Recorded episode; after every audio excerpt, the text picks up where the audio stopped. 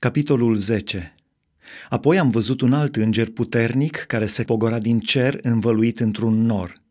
Deasupra capului lui era curcubeul, fața lui era ca soarele și picioarele lui erau ca niște stâlpi de foc.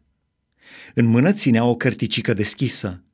A pus piciorul drept pe mare și piciorul stâng pe pământ și a strigat cu glas tare cum răgnește un leu – când a strigat el, cele șapte tunete au făcut să se audă glasurile lor. Și când au făcut cele șapte tunete să se audă glasurile lor, eram gata să mă apuc să scriu. Și am auzit din cer un glas care zicea, Pecetluiește ce au spus cele șapte tunete și nu scrie ce au spus.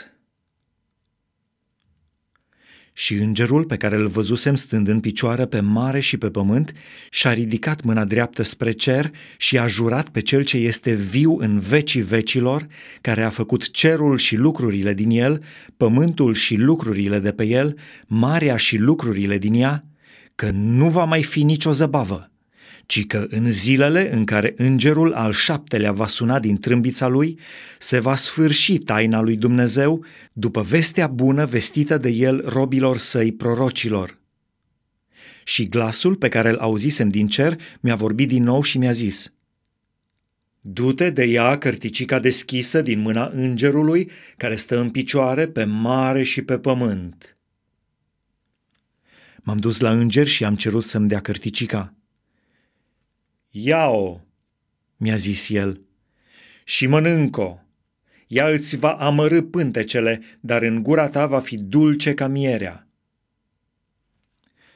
Am luat cărticica din mâna îngerului și am mâncat-o.